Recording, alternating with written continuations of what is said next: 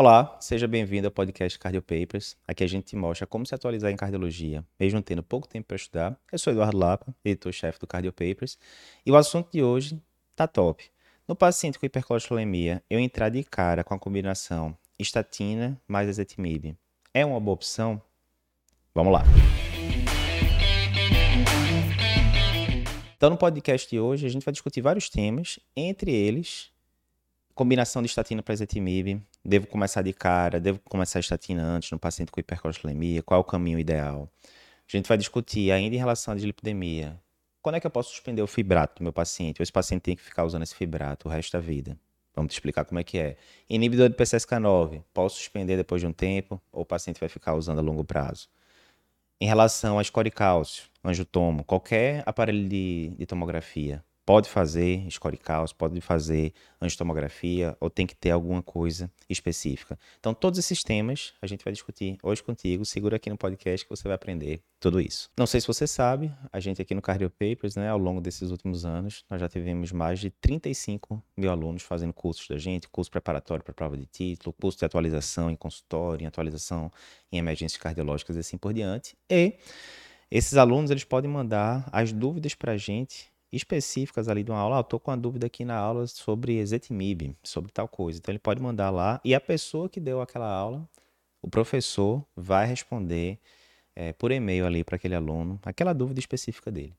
Já foram mais de 10 mil dúvidas que a gente tirou dos alunos aí nos últimos 3, 4 anos. E vez por outra a gente separa alguma dessas dúvidas aqui para compartilhar com o nosso público através dos podcasts, videocasts, etc. Hoje a gente focou bem aqui na parte de lípides e a gente vai responder 5 dúvidas que foram feitas por alunos da gente nos módulos lá de dislipidemia. Primeira dúvida de hoje. Estatina mais ezetimibe é uma boa opção de tratamento no meu paciente com hipercolesterolemia? Essa aqui foi uma dúvida do nosso aluno André Luiz. Ele perguntou no módulo lá do TEC 2023, no módulo de dislipidemia, parte 2. Eduardo, excelentes aulas, muito didáticas para um tema complexo. Obrigado.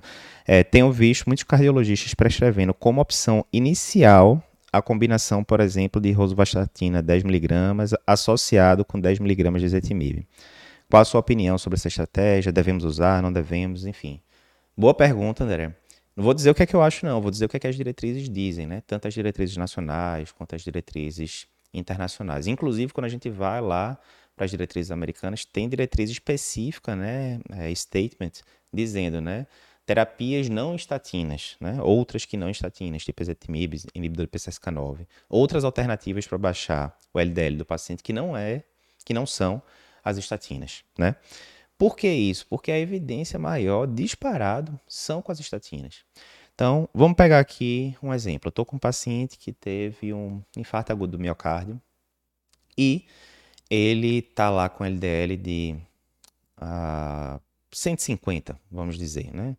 Beleza, eu tenho que levar esse LDL do paciente pelas diretrizes para baixo de 50, né? Então, provavelmente, mesmo a estatina de alta potência, isso pode variar muito de pessoa para pessoa, mas mesmo a estatina de alta potência, tipo uma Rosuva 20, 40 ou 40 mg, atorvastatina 40 ou 80 mg, provavelmente elas não vão conseguir trazer esse paciente para a meta, né? Porque de 150 para 50, eu teria que ter aí uma diminuição, né, de 60 e poucos por cento. Essas estatinas, normalmente, elas diminuem ali 50, né? Um pouco acima de 50% os níveis de LDL. Mas a grande questão é essa, você já poderia pensar, já vou colocar uma combinação aqui de estatina com ezetimibe e tal. O que é que as diretrizes recomendam? Você deve começar para esses pacientes de risco alto ou muito alto, né?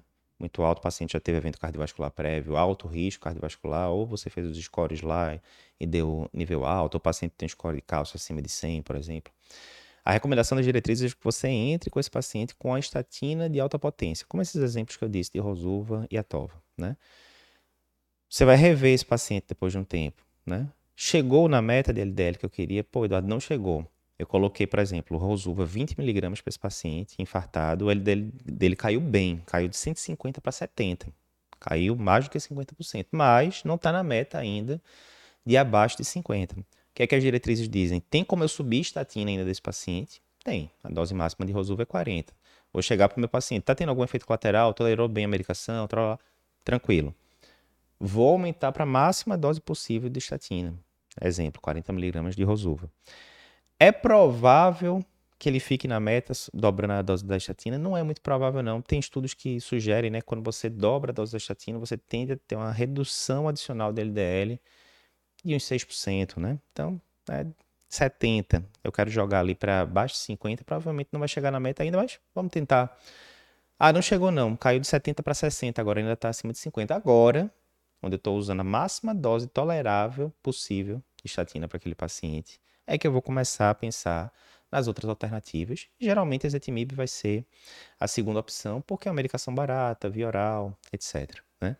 Não deu certo com a Ezetimibe ainda. Eu mantive a estatina do paciente, associei a Ezetimibe, não cheguei na meta ainda, aí eu iria para os inibidores de PCSK9. E lembrando também, né, que no congresso do American College de 2023, a gente teve a publicação do estudo Clear Outcomes, mostrando ali benefício também custo do uso do ácido bempedóico. Enquanto eu estou gravando esse podcast aqui, a gente ainda não tem ácido bempedóico no Brasil, mas provavelmente isso aí vai surgir como uma alternativa para a gente ir somando aí a terapia com estatina no futuro, né? Beleza, mas voltando agora, para não dar fuga ao tema aqui, qual é o problema, Eduardo, de eu começar de cara com estatina com ezetimibe, né? A questão é o seguinte, não é que esteja errado, a questão é que as evidências com estatinas são muito mais sólidas do que combinação de estatina com ezetimibe. Então a gente tem que lembrar que a gente tem dezenas e dezenas de trabalhos, tanto em prevenção primária, aquele paciente que não teve evento cardiovascular ainda, quanto em prevenção secundária, um paciente que já tem doença cardiovascular estabelecida. São dezenas de trabalhos mostrando benefício cardiovascular com o uso de estatina. Enquanto que, quando a gente vai para a ezetimibe, a principal evidência que a gente tem do uso da ezetimibe é do estudo Improved, que saiu no New England, em que eram avaliados pacientes com síndrome coronariana aguda recente e que um grupo usava só estatina, outro grupo usava estatina mais ezetimibe e houve benefício cardiovascular, sim, com a combinação de estatina com ezetimibe. Mas a gente tem basicamente uma evidência boa para ezetimibe, a gente tem dezenas de evidências a favor de estatinas, nas mais variadas doses possíveis. Então, isso é importante ficar na cabeça de quem está tratando paciente com hipercolesterolemia, que qual é a primeira medicação farmacológica para baixar o LDL do paciente? Estatina. Qual é a segunda? Estatina. Qual é a terceira? Estatina. Quarta. E você entendeu a brincadeira, né?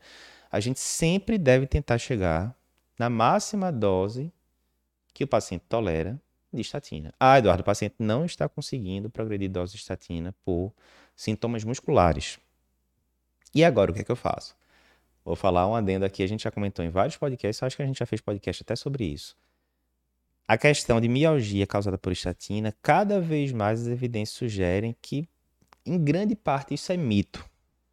Como é que a gente sabe isso, Eduardo? Tem um estudo muito interessante chamado Samson, que eles pegavam, era um estudo pequeno, eram pouco mais de 100 pacientes, pelo que eu lembro, mas eles dividiam os pacientes em três grupos.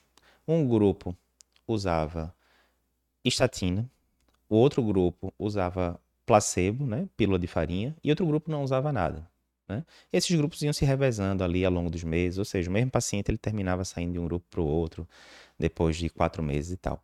E o que se viu é o seguinte, a taxa de efeitos musculares, né, mialgia, etc., era praticamente igual no grupo estatina e no grupo placebo. Então tem muito aí, né, do efeito que a gente chama nocebo, né? Placebo seria o efeito benéfico, né? Por exemplo, você dizer que uma medicação alivia a dor, mas você dá uma pílula de farinha para o paciente sente que aliviou a dor, mesmo ele tendo tomado uma pílula de farinha. O efeito nocebo é o contrário, você dá uma pílula de farinha para a pessoa e fala, olha, esse comprimido aqui pode lhe dar dor muscular. E a pessoa toma e começa a sentir dor muscular mesmo, né? É o efeito nocebo que se chama. Mais de 90% do que seria mialgia causada por estatina, na verdade, era efeito nocebo, no final das contas. Então, isso é muito importante. A gente não pode desistir do uso de estatina só porque o paciente começou a tomar, disse que teve um pouquinho de cãibra ali. Não, então esse paciente é intolerante à estatina. Não é assim que funciona. Você tem que tentar outros tipos de estatina.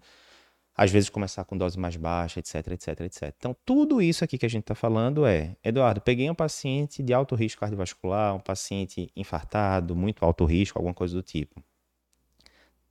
Pelas diretrizes, está correto começar, por exemplo, com Rosuva, uma dose menor, 10 mg com ezetimibe? Não é o ideal. Resumo da ópera, você deve usar estatina na máxima dose tolerada, idealmente, E você vai recorrer para outras medicações se, com a máxima dose tolerada, você não alcançar a meta, né, de LDL, né, isso seguindo as diretrizes brasileiras, europeias, por exemplo, ou se o paciente tiver uma intolerância ali realmente fortíssima, né, ao uso das estatinas, tal, não consegue usar estatina, alguma coisa do tipo, que realmente é muito raro. Então, resumo da ópera é esse.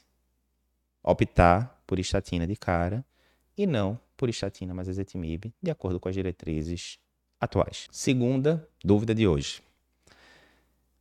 Qualquer aparelho de tomografia faz o cálculo de score cálcio? Essa aqui foi uma dúvida de Pedro Henrique. Ele perguntou lá no nosso curso de consultório, no módulo de dislipidemias, isso. O score cálcio é realizado como um ATC normal?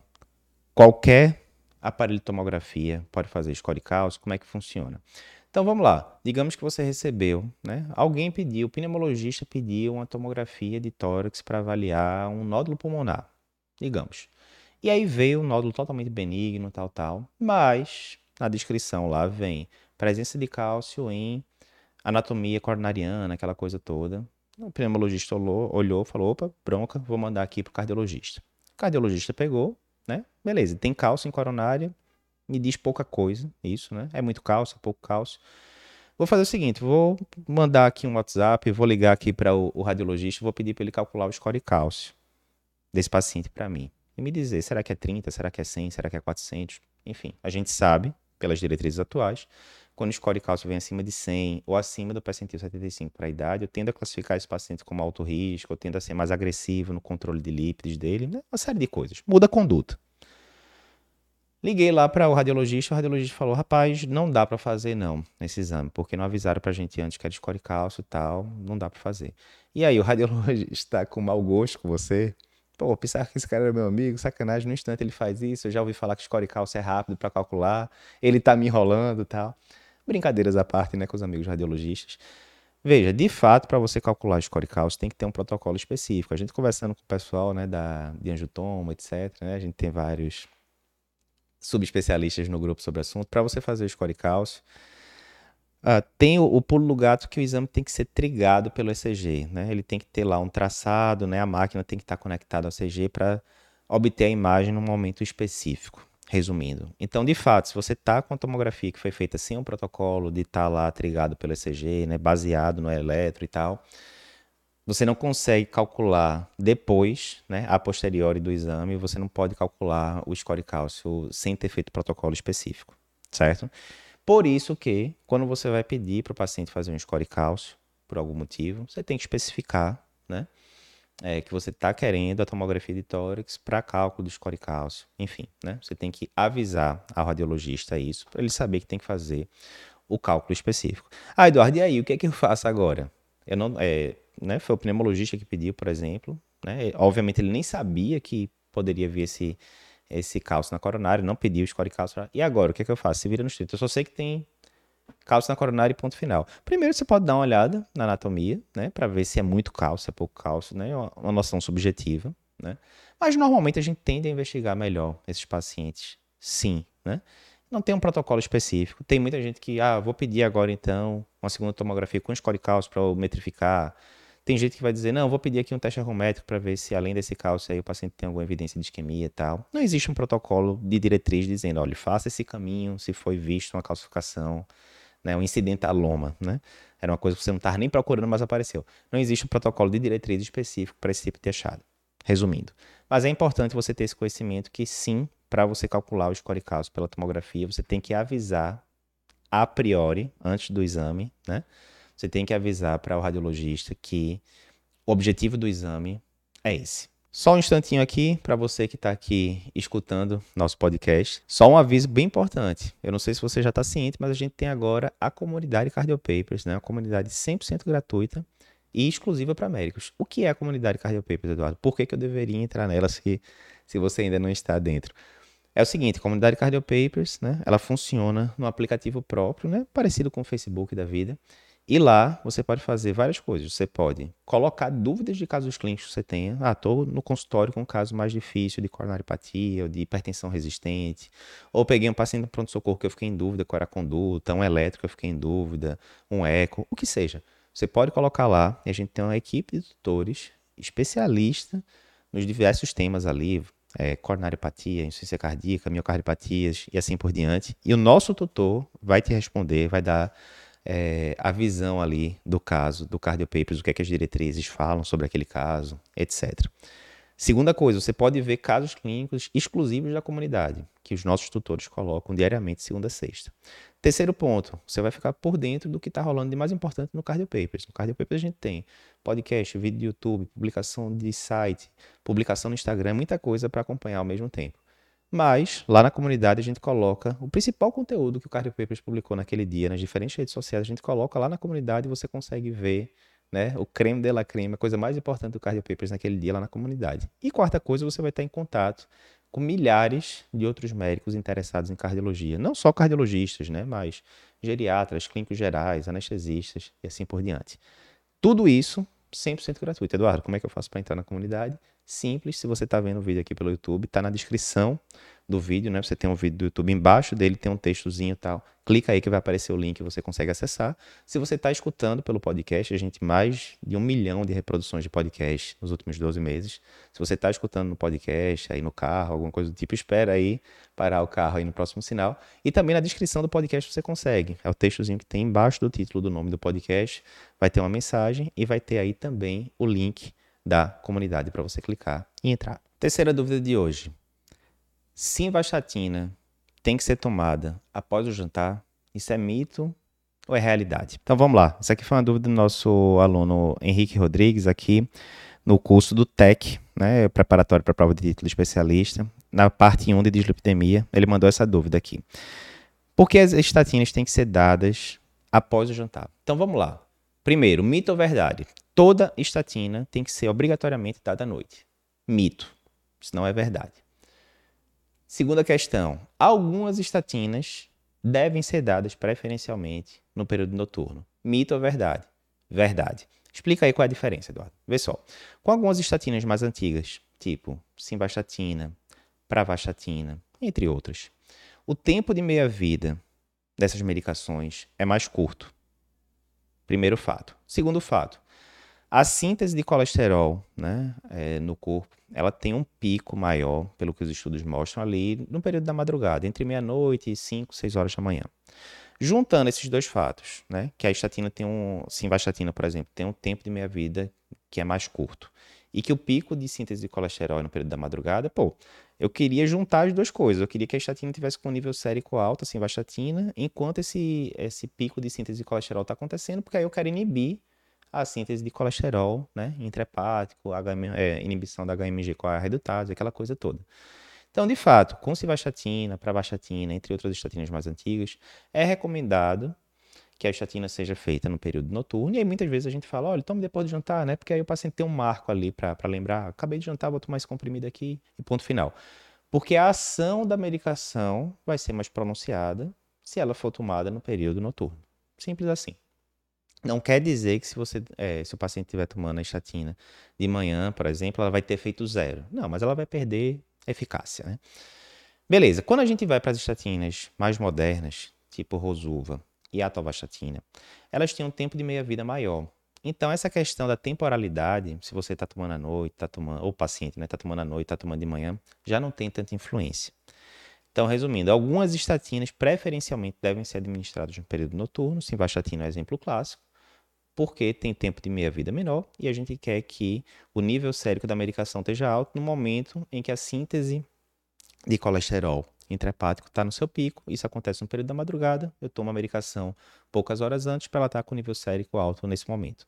Para outras estatinas, Rosuva e Atova são exemplos típicos, não tem essa preferência de tomada de medicação. Isso é importante porque a gente sabe que o paciente, por exemplo, coronariopata, né? Ele vai estar usando estatina sim, mas ele não vai estar usando estatina só, ele vai estar usando aspirina, geralmente vai estar usando o INECA, algum inibidor ali do sistema renina-angiotensina, beta-bloqueador, entre outras medicações. Quanto mais complexa vai ficando a prescrição, mais difícil do paciente ter aderência. Então imagina, o paciente está usando, né, um inibidor de bomba, então você vai dizer, olha, vai ter que tomar o omeprazol, o esomeprazol, o que seja, em jejum assim que acorda. A aspirina você toma no almoço. A simvastatina você toma depois do jantar. O IECA você toma de 8 horas da manhã, 8 horas da noite. E por aí, vai ficando cada vez mais complexo, né? Então, daqui a pouco, o paciente está tendo que tomar medicação em 6 horários diferentes ao longo do dia. É bem mais difícil ele manter a aderência do que se ele pudesse fazer, entre aspas, num pacotão, ó, vou tomar aqui 3, 4 comprimidos tudo junto de manhã e acabou. Tá resolvido meus comprimidos do dia. Então, a gente sempre tem que pensar nessa questão da aderência. Ah, eu só tenho simvastatina para prescrever para o meu paciente. Vamos prescrever no horário ideal, à noite. Não, eu estou prescrevendo a atorvastatina para o paciente, mas alguém deixou lá que era à noite e tal. Não, vamos simplificar a prescrição do paciente. Ele não está tomando nenhum remédio à noite. Vamos botar aqui junto com as medicações de amanhã e bola para frente. Fica ligado na dica, simvastatina à noite, atov e rosuva, tanto faz. Quarta dúvida de hoje. Posso suspender o fibrato do meu paciente? Essa aqui foi uma dúvida de Camila. Ela é aluna da gente do curso de consultório. E ela mandou essa dúvida lá na aula 8 do curso de dislipidemia, do módulo de dislipidemia, né? Tratamento de hipertrigliceridemia. Lapa, peguei no PSF um paciente com triglicérides de 340 em uso de ciprofibrato. Não tenho relato do que aconteceu antes, imagino que o triglicerídeo estivesse acima de 500. A dúvida é a seguinte, ele deve usar pela vida toda ou eu posso suspender a medicação depois de um tempo? Como é que funciona isso? Então vamos lá, Camila. Boa dúvida, dúvida frequente. A gente já respondeu antes em podcast aqui, mas vamos revisitar o tema em sua homenagem. Vê só, primeiro, quando a gente vai para as diretrizes, a evidência de que o uso de fibrato reduzindo triglicerídeo diminui risco cardiovascular, macrovascular, por exemplo, de infarto, etc., né, é exígua. Né? As diretrizes, de forma geral, colocam que não. Você baixar o nível de triglicerídeos com o uso de fibratos, isso não vai reduzir eventos macrovasculares do paciente, como a IAM, por exemplo. Ok, mas as diretrizes também uniformemente dizem que você deve usar fibrato quando os triglicerídeos estão acima de 500. Por que motivo? Pelo motivo do risco de pancreatite. Isso é discutível. Eu sempre falo do post de Luiz Cláudio, lá do site Medicina Base de Evidência, em que ele discute que isso é bem discutível se a gente for ver os números mesmo, mas tá lá nas diretrizes, não vamos entrar no imbróglio agora não. Então, nesse caso aqui, Camila, digamos que o paciente tivesse lá um triglicerídeo de 500 e pouco, entrou com ciprofibrato, baixou para 340 agora. Tá alto ainda, né? A gente tem que lembrar que os níveis considerados normais de triglicerídeos são abaixo de 150 em jejum, abaixo de 175 se não tiver em jejum. Todo jeito, 340 está mais do que o dobro ali, né? Beleza. E aí, como é que a gente vai conduzir esse tipo de paciente? Então, depende bastante. Por quê? Primeiro, a gente tem que ver por que esse paciente está com triglicerídeos aumentados, né? Pergunta bem básica. Porque a gente sabe que hipertrigliceridemia, inclusive com níveis muito aumentados, acima de 500, frequentemente isso acontece. Não por causa primária, né? Porque o paciente tem uma alteração genética que predispõe ele a ter triglicerídeo alto e tal. Muitas vezes é causa secundária. Exemplo, o paciente está ingerindo muita bebida alcoólica. Isso eleva níveis de triglicerídeo. O paciente está com diabetes descompensado. Isso eleva nível de triglicerídeo.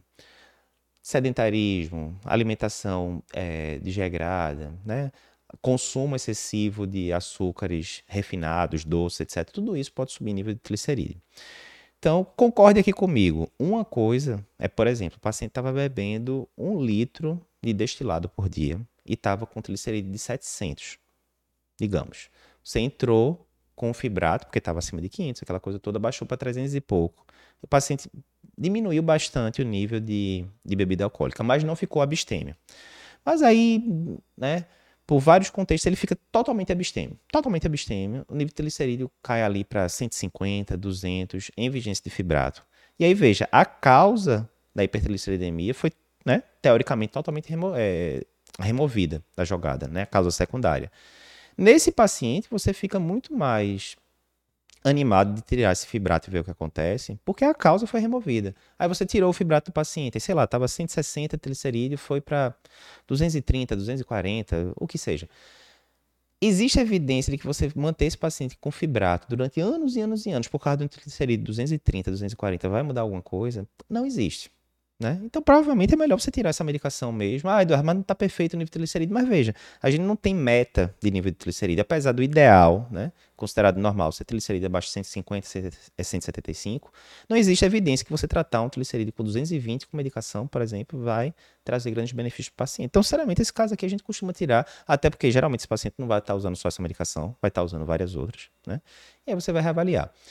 Outro cenário é o paciente que estava lá com diabetes descompensado pra caramba, glicada de 13, né? Glicemia de jejum de 300, né? Tudo esculhambado ali no tratamento de diabetes. E aí Você consegue controlar bem esse diabetes. Muitas vezes entrou com insulinoterapia, etc, etc. E aí, 6 meses depois, esse paciente tá com a glicada de 8, tá perfeita? Não tá, mas pra quem tava de 13, putz, melhorou pra caramba. Glicemia de jejum, que antes tava 300, 300 e pouco, agora tá 200, tá ideal, não tá ideal, mas melhorou bastante, bastante. E aí, muitas vezes também o triglicerídeo tava lá, 500, 600, 700, 800, vai lá pra baixo, só por causa do tratamento da hipertrigliceridemia, né?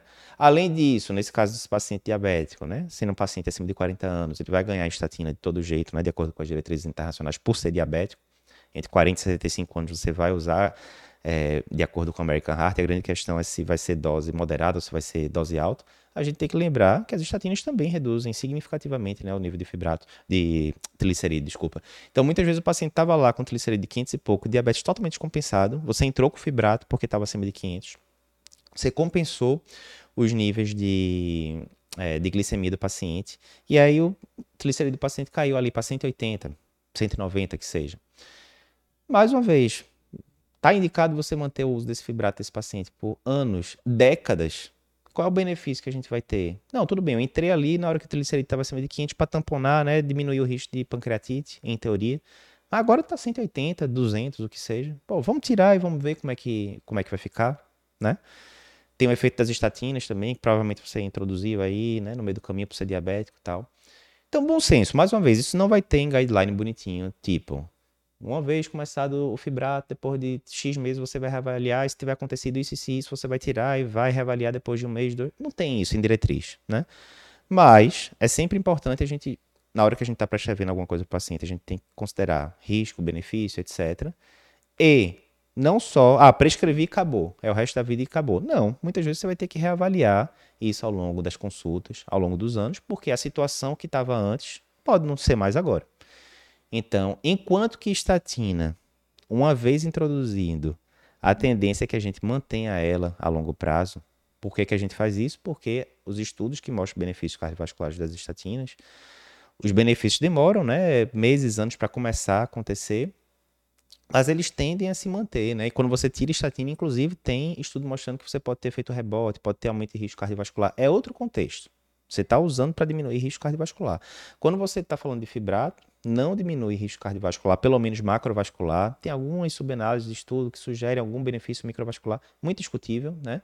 Subanálises de estudo negativos na maioria das vezes, ou seja, gerador de hipótese. E tem essa questão da pancreatite que é muito discutível também. Então, a gente está falando de classes de medicações, estatinas e fibratos com benefícios muito distintos. Então, resumindo, posso tirar o fibrato do meu paciente?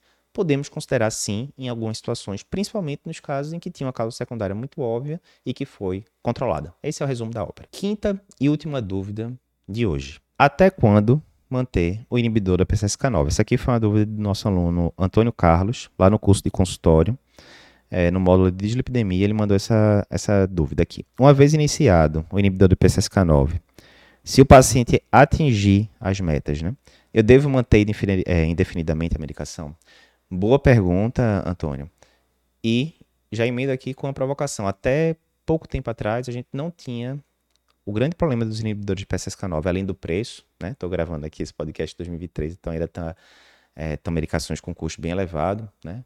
Alguém que esteja escutando aqui o podcast em 2030, 2035, já vai ter perdido patente nessa data, e deve estar bem mais barato, mas hoje em dia ainda é muito caro. O segundo problema que a gente tinha era esse de não ter experiência de tanto longo prazo, né, com essas medicações. Mas isso mudou, né? Em 2022 a gente já teve, né, acompanhamentos ali de vários anos, né, de estudos de fase 3 com inibidores de PCSK9.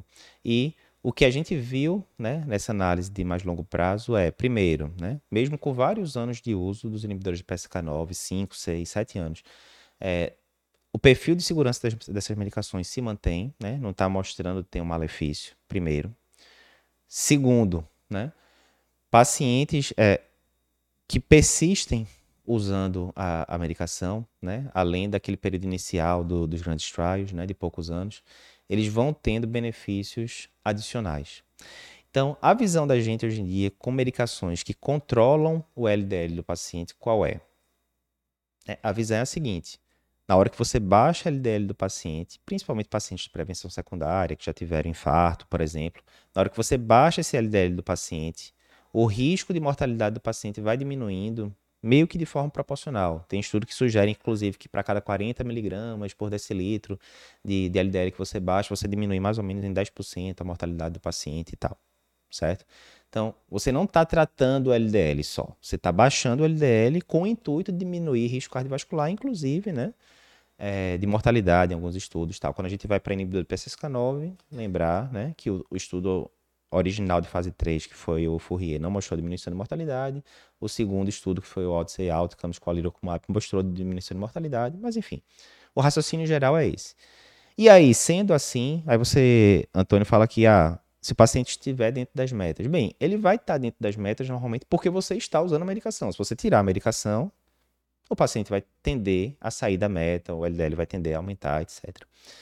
Isso é muito comum com estatina, né? Muitas vezes o pessoal fala, tô com o paciente infartado, a meta abaixo de 50, o paciente estava com LDL de 100, inicialmente eu entrei com estatina de alta potência, o LDL foi para 40 e pouco, tá dentro da meta, eu espero ali 6 meses e tiro a estatina. Certo ou errado? Porque aí vai acontecer o quê? O LDL vai subir de novo, né? A gente sabe que boa parte do nível do LDL, apesar de poder mudar com mudanças de estilo de vida, etc., mas as mudanças normalmente, em média, são pequenas, a pancada maior realmente vai vir de estratégia farmacológica. Então, para as 3 medicações que a gente tem à disposição hoje em dia para baixar o LDL de forma eficaz, que são estatina, ezetimibe, inibidor do PCSK9, a tendência para as 3 é, uma vez eu iniciando alguma dessas medicações, ou uma combinação delas, geralmente o paciente está usando inibidor PCSK9, a não ser que ele seja completamente tolerante à estatina, ele vai estar usando estatina em conjunto, a tendência é que você mantenha essas medicações no longo prazo. Vai ser sempre assim, Eduardo? Depende, né? A regra é essa. A gente tem que ver, óbvio, né? Pode ser que o paciente tenha mudado sua situação socioeconômica, não esteja conseguindo, no caso do inibidor do PCSK9, não está conseguindo mais comprar a medicação. Complicado, né? Vai ter que parar. Pode ser que tenha surgido algum efeito colateral relevante, né? De fato, o inibidor do PCSK9 não é comum, lembrando que nos trials de fase 3, né? O que a gente viu ali de efeito colateral geralmente era hiperemia no local da injeção, né? Lembrando que é medicação subcutânea, né? Nada tão relevante. E às vezes pode ter alguma mudança de quadro clínico muito relevante, expectativa de vida baixa. Imagina, você começou aqui estatina, não resolveu, ezetimibe, não resolveu, inibidor do PCSK9, paciente de 50 e poucos anos que infartou. Beleza, LDL tá na meta agora ali, tá 40, abaixo de 50, tudo bonitinho e tal. De repente, esse paciente descobre uma bronca gigantesca, sei lá, um glioblastoma multiforme, né? Estágio avançado e que esse paciente tem 4 meses de expectativa de sobrevida.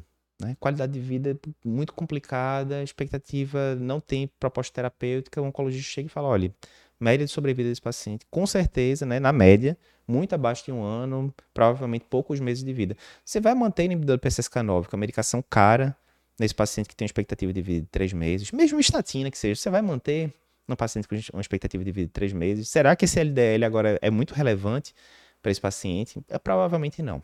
Provavelmente não. Então, né, aquela velha história, medicina nem sempre nem nunca, sempre avaliar o quadro global para você também não ficar preso ali nas recomendações de diretrizes e não deixar de enxergar o óbvio que está na sua frente, né? Mas via de regra, medicações que baixam LDL, que você está prescrevendo ela para diminuir o risco cardiovascular do paciente, uma vez introduzida, a tendência é que você mantenha no longo prazo, isso serve para estatina, serve para as outras medicações também. É isso. Com isso, a gente encerra o nosso podcast de hoje. Lembrando que se você está escutando aqui o podcast por alguma plataforma de podcast, tipo Spotify, Apple, o que seja, não esquece de pegar o link aqui desse podcast e compartilhar com seus amigos, joga aí nos grupos de WhatsApp da vida. Quanto mais gente vê o conteúdo, melhor. Conteúdo de qualidade que a gente se esforça aqui para gerar para você. Se você gostou, certamente outras pessoas vão gostar, então compartilhe. Se você está vendo, né, o videocast pelo YouTube, não esquece de se inscrever no canal da gente. Todo dia tem vídeo novo aqui no nosso canal do YouTube. São centenas e centenas de vídeos com essa qualidade que você está acostumado já. Então não vai perder as atualizações. E aviso importante, não sei se você está sabendo, mas nós do Cardiopapers agora a gente tem a nossa comunidade, né, exclusiva do Cardiopapers, cujo nome é Comunidade Cardiopapers. Ela é 100% gratuita, destinada para médicos e... O que é que você vai encontrar lá? Se você entrar na comunidade Cardiopapers, vai ter 4 pontos importantes. Primeiro, você lá pode tirar suas dúvidas com a nossa equipe de tutores. Se você pegou um eletro no consultório que ficou em dúvida, está com algum caso clínico de coronariopatia, de insuficiência cardíaca, de hipertensão resistente, que está tendo dificuldade no dia a dia, não tem com quem discutir, coloca lá seu caso, a plataforma é parecida com o Facebook da vida, você coloca lá a sua dúvida e algum dos nossos tutores vai te responder, tutor específico ali, especialista naquele assunto. Então, Você pode tirar suas dúvidas, primeira coisa. Segunda coisa, você pode acompanhar os casos clínicos que a gente coloca lá diariamente, segunda a sexta, discutindo casos, né? A nossa equipe coloca e você pode opinar, aprender junto com a gente. Terceira coisa, você pode ter interação com outros cardiologistas, outros médicos interessados em cardiologia e fazer assim um network. Quarta coisa, você vai ter acesso às principais atualizações do Cardiopapers. No Cardiopapers a gente tem post no site, a gente tem post no Instagram, podcast, vídeo no YouTube. Então lá a gente seleciona o principal conteúdo que saiu do Cardiopapers no dia e a gente coloca lá para você ter meio que um repositório de conteúdos top do Cardiopapers lá. Tudo isso de graça. Pô, Eduardo, como é que eu faço para acessar? Simples. É só você clicar no link que está aqui na descrição, ou do vídeo do YouTube, ou do podcast que você está escutando.